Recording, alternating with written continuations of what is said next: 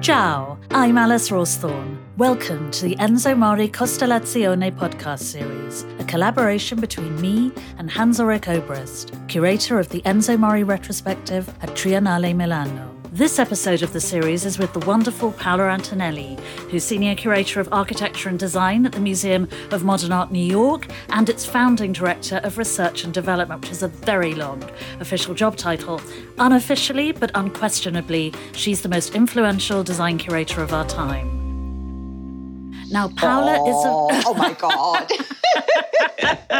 now, Paola, as you may have guessed, is a fiercely proud Italian, born in Sassari, Sardinia, and brought up in Milan, where she studied architecture at the Politecnico. She then wrote about architecture and design and taught at UCLA in Los Angeles before joining the curatorial team of MoMA in 1994.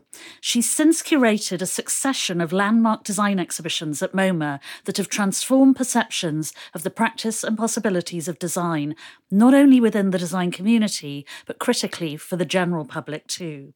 Her most recent exhibitions, A Broken Nature, Design Takes on Human Survival, an epic investigation of design's role in the climate emergency, here at Triennale Milano in 2019, and 2020's Neri Oxman Material Ecology at MoMA. Paola well, thank you for found... this epic introduction. epic. There's a little bit more, a little bit more. Ooh. Paola also found time to embark on a new project during the COVID 19 lockdown by co founding Design Emergency with me to investigate design's response to the COVID 19 crisis and its potential to radically reconstruct our lives post pandemic. And last but very much not least, she is a great admirer of Enzo Mari. So great Paola, admirer. A, yes. Great admirer. Mm-hmm. so Paola, as a child and a teenager growing up in Italy, when did you first become aware of Mari and what did he mean to you at the time? Interestingly, that's what I always say to people when they ask me, Oh, why are you so good at design? I always tell everybody that design is part of normalcy in Italy. So I was trying to answer your question and thinking, I have this view of Milan filled with panettoni, you know, the beautiful traffic, um, orderly system that Mari had designed. It was fantastic, made of concrete and movable around. But actually, then I checked the time, I checked the year, and that was 1980. So I was like, no, no, wait a second. I must have been aware of, of Mari before. So maybe it was the Danese toys, particularly the puzzle with all the animals. Oh, maybe it was, I mean, it, he was always part of my life. And that's the beauty of it, you know. So when I first became aware of him is when maybe somebody told me, hey, you know that object, it was designed by this guy called Enzo Mari. But I feel that he was always part of me ever since I started understanding what design is, which is very, very early on in my life. And what do you feel now is his role within global design? I find it really incredibly interesting. He's had uh, a great renaissance, a great reawakening of, of interest for him. And I attribute that to the fact that in, in the United States, he would be called an OG, an original gangster, right? So he was, no, he really, he really, he's like Bernie Sanders, he's like Larry David and Curb Your Enthusiasm, this kind of like old sages that have an amazing appeal among the youngest of us because of their kind of like real dedication and steadfast de- devotion to the ideals of design. You know, in his particular case, the ideals are very much the ones that are represented by the youth of today. You know, he could be part of the New Green Deal, he could be an Alexandria Ocasio Cortez fan. I can see him really appealing to the most idealist amongst the youngest and also for us. So I think that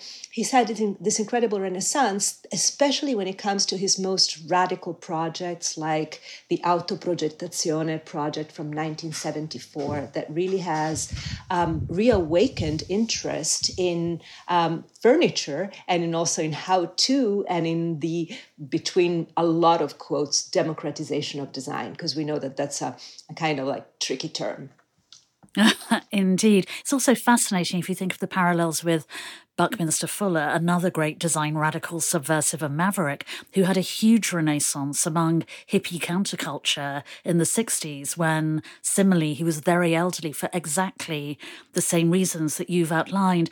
And how would you describe Mari's role within Italian design culture?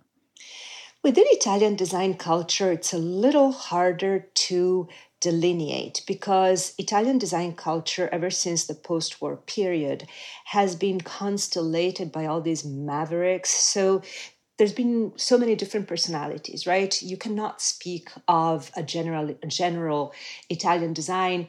Um, except by outlining interesting relationships between manufacturers and architects designers so enzo mari was one amongst these cacti. You know, I always think of, it, of him as a cactus, right? So there were other uh, much smoother designers. You know, Zanuso was an industrial designer, uh, Marco, like per, par excellence. They were all architects and designers, which is interesting. That's also how I was taught. You go to architecture school and then you become anything. You become uh, an industrial designer, a product designer, a pizza maker, a fashion designer, and maybe even an architect. So they were all architects, and then they would have their own personality. Achille Castiglioni, Cini Boeri, you know, Paola Navone. And it's just like all these different people have different ways of expressing themselves in a very pluralistic scene. And his particular role was that of being these um, kind of uh, cantankerous poet, but there were a few cantankerous poets, I have to admit, and uh, establishing relationships with uh, very interesting manufacturers and producers, and with very interesting also other designers. So the role was that of being always part, but also slightly um, the, the, the conscience and the criticism of the Italian design scene. And in his role, as uh, the conscience and, and the criticism of the Italian design scene. That's clearly related directly to his personal politics, his allegiance to the communist movement, and a lifelong commitment to political radicalism. Is there a strong tradition of that within Italian design history that's perhaps less visible to foreigners like myself? Is it simply that other subversives have been forgotten or overlooked over the years, or was he genuinely unusual? I would say that it, it's a it's a very strong streak in Italian culture. Like I grew up in Milan in the I was a child in the 1970s, so uh, during the terrorist years, first the first bouts of terrorism, the oil crisis, then the Red Brigades and everything that came with it, and all the different fa- factions of terrorism, and um, Marxism and communism was always almost like a moderate streak of life in Italy, believe it or not not. There were such uh, more extreme wings of the left and the right that Marxism was almost the elite aristocratic way of thinking. So many of my um, friends from the Milanese bourgeoisie called themselves Marxist. And as we know very well, there have been amongst the, the most extreme factions, there have been elements of the Milanese bourgeoisie, like Feltrinelli, who blew himself up on, um, uh, on an electrical high um, tension poles. So it, it really was part of culture. In design, it varied a lot. Designers tended to be um, were apparently apolitical. So maybe he was unique. But in the 70s, they all took on a much more political streak. I mean, I remember Ettore Sottsass, who never called himself really a communist, still during the oil crisis, he took on a very political stance, mostly by um, mostly by just commenting with his design. You know, in the 1972 New Domestic Landscape exhibition, uh, in which also Mari participated, um, Sottsass produced this series of furniture that was almost um, in, embodying the depression and the anxiety of those years. They're called mobili grigi, gray furniture. And at that time, Mari was starting to think of autoprogettazione, which is per- perhaps the most markedly Marxist of his projects. So I would say that he was not unique in Italian culture. He is he was quite unique and is quite unique in Italian design. And um, you've already alluded to several of his most important projects. Um, we're asking everyone in this podcast series to choose three favourite examples of Mari's work that they find most interesting. What are your choices? You know, probably we all chose the same. We all chose autoprogettazione because really that is so amazingly telling for our times and it's so apropos. So i don't know how many people already talked about it but let me give you my uh, my little introduction to autoprogettazione or shall i? Yeah is that a, no no you, you absolutely should because what's fascinating i think almost everyone has chosen it so far though not quite and everybody describes it very differently and that's ah, true for mari himself as well and their relationship to and perceptions of him. So off you go so autoprogettazione was not furniture, it was instructions. And he decided together with the manufacturer to release this booklet of instructions for everybody to be able to build their own furniture at home, finding the most standard of all woods available. So it was really about empowering the people, about uh, no difference between designer and users about truly creating this kind of platform the way we call it today a platform for people to design and everybody being a, designers you know everybody's a designer was one of the slogans of the 1970s so interestingly um, the furniture is fabulously interesting and could be interpreted and uh, it led to many different projects and to many different imitations people even say that ikea uh, has learned from Enzo Mari. I don't even know if they were aware, but certainly you can find some seeds of that idea in furniture that we see today. But interestingly, that also highlighted some of the contradictions within Mari himself. Um, just a, a, few months ago, we were offered by a private collector one of the autoprogettazione tables that was like super polished, done super well, and you know, like varnished. I mean, you wouldn't believe that that came from such an idealistic and not pauperistic, but at least Marxist project. And that's when I realized that a few of the pieces of furniture were actually made, and that's not the latest remake that happened with Artek just a few years ago.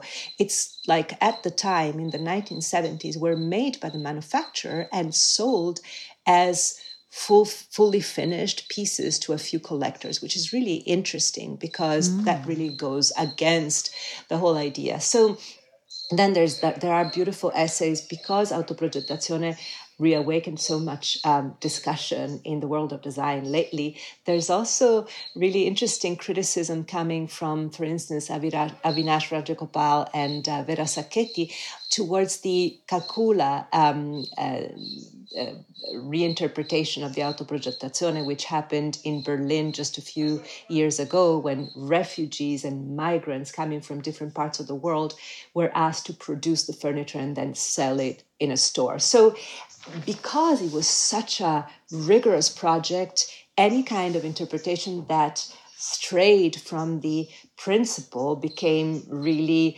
um, a way to also show the uh, weakness of the system and the possible dangers that such an ideology could have in the real world. So I don't know, did did I try to concentrate too much in my explanation, or was I clear?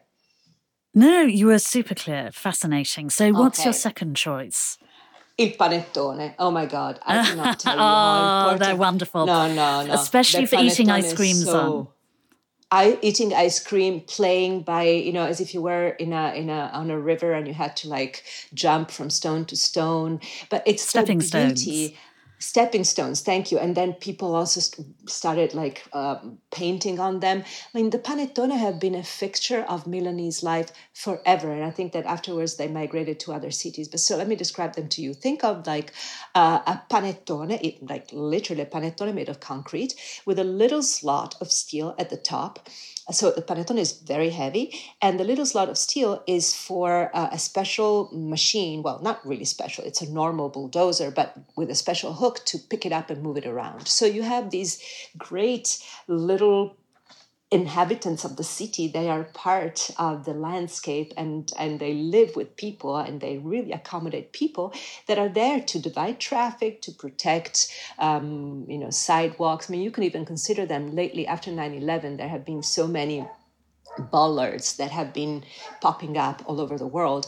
Actually, the panettone is one of the most elegant and instinctive bollard you can think of. So the panettone definitely is one of my favorite too. And then um, my other project that I really love, I really wanted to mention a project by uh, that a project that Enzo Mari did with uh, Bruno and Jacqueline Danese, and that's Putrelle. That is a series. Putrella means it's like a steel beam in Italian. So it's a section of steel that is transformed almost like a found object into a beautiful bowl for fruits or for nuts. Just it becomes a poetic and beautiful part of your home. And that's so typical. It almost embodies Mari to me. Tough on the uh, surface or tough when you first look at him. And then in reality, as curmudgeon as he is, somebody that makes you become tender towards him. I mean, I, am sure that some people will, will laugh when I say that, but you know, I've always like I've always been very wary of Mari because oh my god, I don't think that I would be able to hold my own in an argument with him. I'm scared of him, but at the same time, I adore him like so many other Milanese and Italian and designers. Indeed. And you mentioned Danese there. And of course, one of the many contradictions of Mari in his career is that although he's always cast himself as an anti capitalist, radical, and subversive, he forged productive long term relationships with several corporate clients and indeed worked for a lot of the major manufacturers in Italy and had particularly enduring relationships with Danese and Corraini, the publisher. How important were those companies to his work? Super important and probably they were the least capitalist of them all. I would say that the beauty of the relationship between enzo mari and jacqueline vodoz and bruno danese and then enzo mari and marzia corraini and the whole corraini family was um, that they were kindred spirits. They were living within a world that had um, capitalist tendencies but also communist ideals and they were sharing it. So jacqueline and bruno I had the great luck of spending many years knowing them and spend and really getting to know also their work. And they were dreamers. First of all, they didn't want to call themselves manufacturers, but they were more producers. Actually, they called themselves editors. And uh, uh, they treated really the world of design as a limitless world where art and design would flow into each other. Their two biggest designers were not only Enzo Mari, but also Enzo Mari's teacher, Bruno Munari, who's another wonderfully weird bird that didn't really make any distinction in his work between art and design. I mean, he made sometimes, he gave a few statements talking about the difference, but they were statements that would just, you know, you could tell that they were made up for people that asked about it. Truly, they didn't care.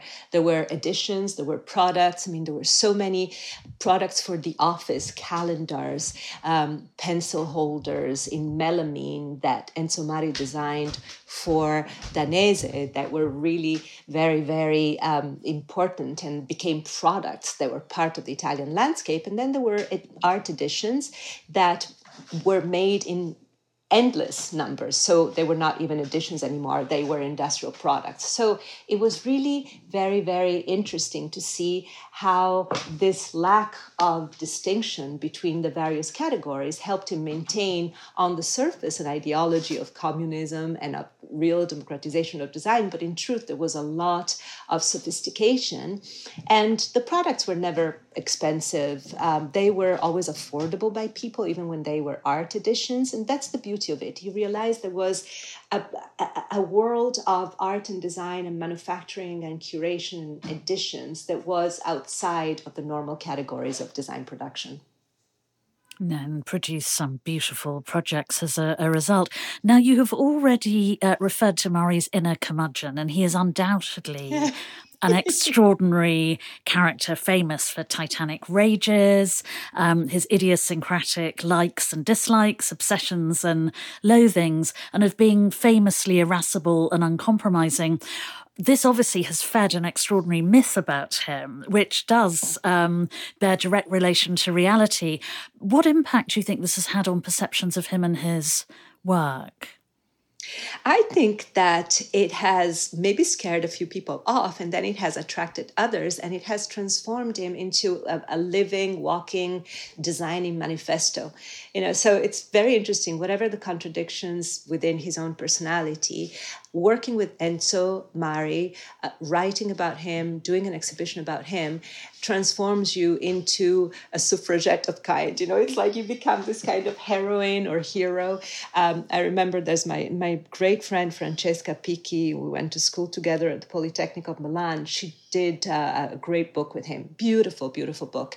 And I was always like asking her, "So, how is it really to work with him? Did he ever scream at you?" And it's funny because she said, "No." I mean, he's like wonderful. There have been discussions. So it, it's really fascinating. It is a sort of a shield also for him, I think.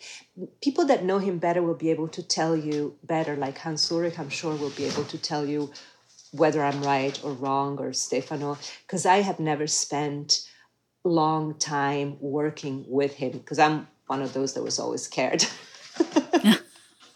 well, you're scared of very few things and very few people.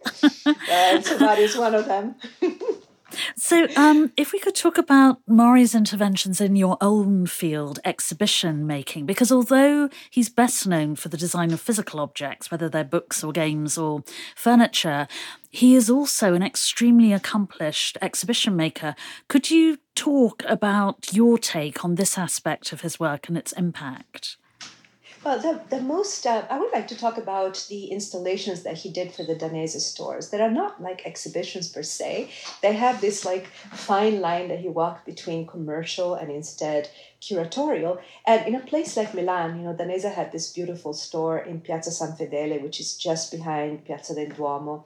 And um, you would walk in and it would be just a delight for the senses, and then it would become also a delight for the intellect. And that's what he was great at this fine line, this fine line that he also had in his work. The installations in the store would be the same as his design, apparently uh, barebone but in truth, incredibly sophisticated.